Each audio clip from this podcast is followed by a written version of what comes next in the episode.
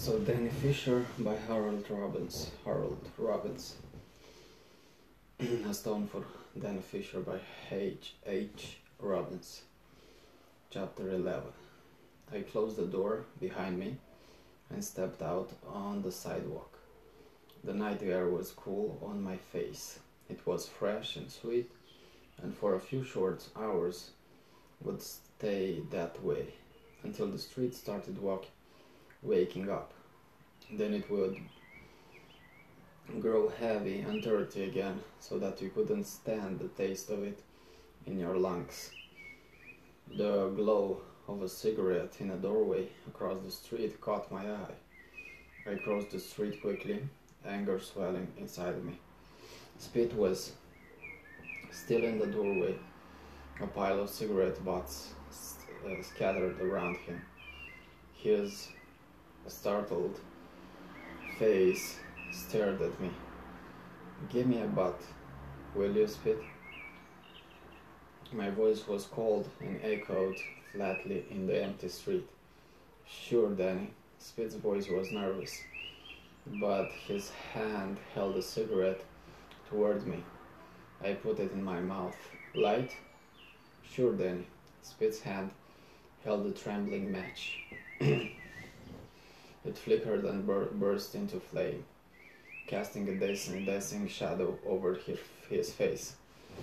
I drew the smoke deep into my lungs. It felt good. It had been such a long time. Mr. Spitzer insisted on it, but it didn't make any difference now. Did you see him, Danny? Spitz's voice was anxious. I stared at him.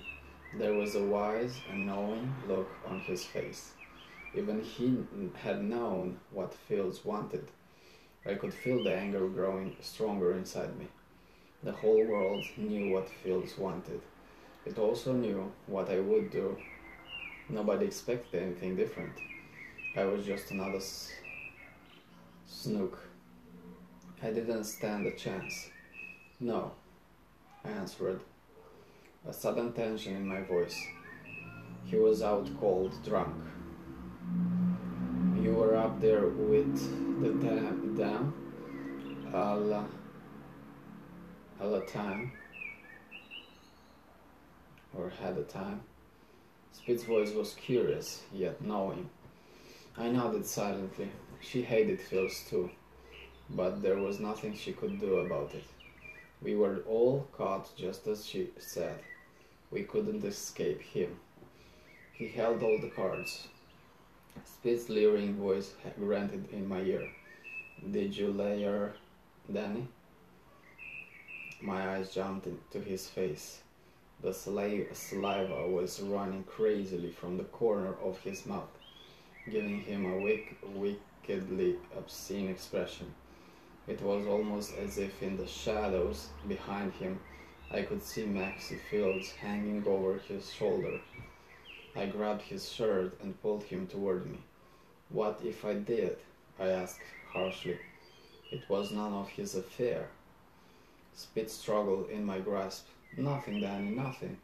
His uh, frightened eyes stared up at me. Let me go. I stared at him coldly. What for?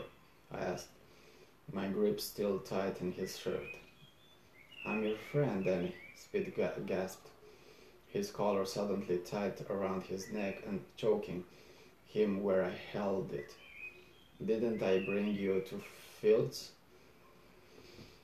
Put you in a way to make some dog? I laughed. That was rich. My friend? I laughed again and let go of his shirt. He stepped back, staring at me nervously. Geez, Danny. He whizzed, whizzed norsely, norsely. For a minute, I thought, for a minute, I thought you was gonna slug me. I laughed again. About that, uh, he was right. My first sank into his soft belly. He doubled over and began to sink to his knees. I looked down at him contemptuously. I was, I said. He stared up at me, his eyes blurred with stupid confusion. His voice was hoarse. What's wrong with you, Danny? I was on you, doing you a favor. I slapped him across the face with my open hand, knocking him on his side. I don't want any favors, I snapped harshly. He sprawled flat at my at my feet for a moment. Then his hand reached for the doorknob, doorknob and he began to pull himself to his feet. The expression in his eyes had changed to raw hatred. His free hand fumbled beneath his shirt. I waited until the switch switch knife was free in his hand. Then I hit him again, and the knife clattered to the sidewalk. He fell forward, retching violently. There was cold satisfaction coursing in me. Maybe I had no chance against Maxie Fields, but there was somewhere along the line I could level. His face turned up to me.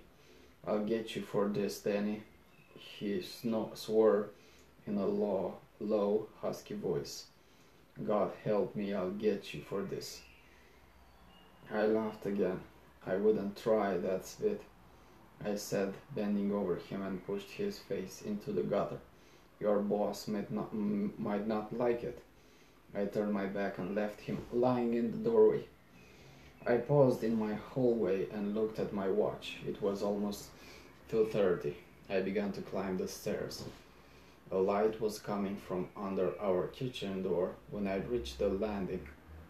I hoped Papa wasn't up. I had enough for one night. I put my key in the door and opened it. Mama's face looked out at me. I smiled at her. You didn't have to wait up for me, Ma. I said, closing the door behind me. She got out of her chair and came toward me, her eyes ch- searching my face. Are you all right, Danny? she asked anxiously. Sure, he's, he's all right. Papa's voice came from other from the other door doorway. That's dynamite Danny, Danny Fisher. Nothing can hurt him. It says so here in the morning paper. His hand waved the paper at us. A new name there they got for him. He, he continued sarcastically, in honor of breaking a boy's jaw in two places with one punch in tonight's fight. I stared at him in surprise. It's in paper already? Papa one waved the paper again. What did you think? It will be a secret? What were you doing all night? Celebrating with your shiksa? I didn't answer, answer him. There was no use in talking to him anymore. He could never understand that it was an accident. Mama's hand was on my shoulder. Her face was lined and worried. It said in the paper, You took a terrible beating in the first two rounds. I squeezed her hand gently. It wasn't so bad, Mama. I'm okay now. But that boy is not, Mama burst out. Now you'll stop, maybe. Or you'll go on until you kill somebody. Don't be a fool, Papa. I snapped. It was an accident. Those things happen sometimes. I didn't mean it. Accident, huh? Papa shouted disbelievingly. How can it be an accident when the main purpose is to beat up the other boy? He turned to Mom. Someday we'll have in our house a murderer, and Dale he'll tell us that's an accident too. The harsh monotony of this of his con- continual shouting ripped apart my nerves. Leave me alone, I shouted hysterically. Leave me alone and I tell you. I tell you. I sank into a chair and covered my face with my hands. I felt Mama's hands grip my shoulders. Her voice came from over my head, filled with quiet strength. Harry, go into bed, she told him. You're you're doing wrong, cuddling him. he were, warned um, ominously. Someday he'll kill somebody and you'll you'll be the blame as much as him. So I'll be the blame, she answered quietly without hesitation. He's our son and whatever he is or will be, we'll have to take the blame. you will, not me. Papa retorted angrily. I made up my mind. He gives up this fighting or I'm, I'm through. One more fight and he don't have to come home.